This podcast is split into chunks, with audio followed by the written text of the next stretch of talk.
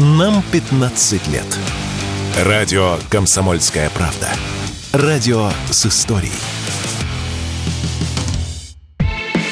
Весной в России запретят экспортировать бензин. Ограничение заработает первого марта и продлится полгода. Идею поддержал премьер-министр Михаил Мишустин. По словам авторов инициативы, данная мера позволит нивелировать рост спроса в весенние и летние периоды, а также во время плановых ремонтов эн пэ зэ. Ограничение не коснется стран Евразийского экономического союза, Южной Осетии, Абхазии, Монголии и Узбекистана. Чтобы компенсировать рост спроса на бензин, правительство также планирует увеличить норматив продаж дизеля на бирже до шестнадцати процентов. Эксперты уверены, что введение такого сезонного ограничения позволит ограничить рост цен на топливо в рамках инфляции. А некоторые компании могут даже предложить бензин по более низкой цене за счет скидочных программ. Об этом радио «Комсомольская правда» рассказал руководитель аналитического центра Независимого топливного союза Григорий Баженов.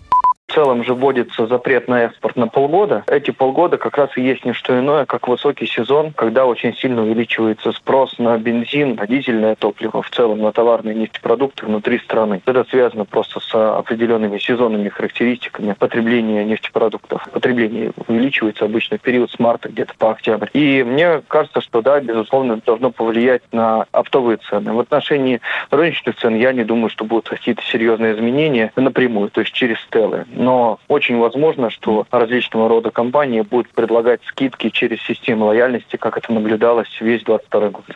Запрет на экспорт бензина и дизельного топлива вводился в России в прошлом году. Он вступил в силу двадцать первого сентября. Цель эмбарго заключалась в насыщении внутреннего рынка топливом и снижении цены. Однако, как утверждают эксперты, тогда ограничения приняли слишком поздно, позволив топливу серьезно вырасти в цене. В этом же году правительство решило принять превентивные меры. Об этом радио «Комсомольская правда» рассказал глава Российского топливного союза Евгений Аркуша.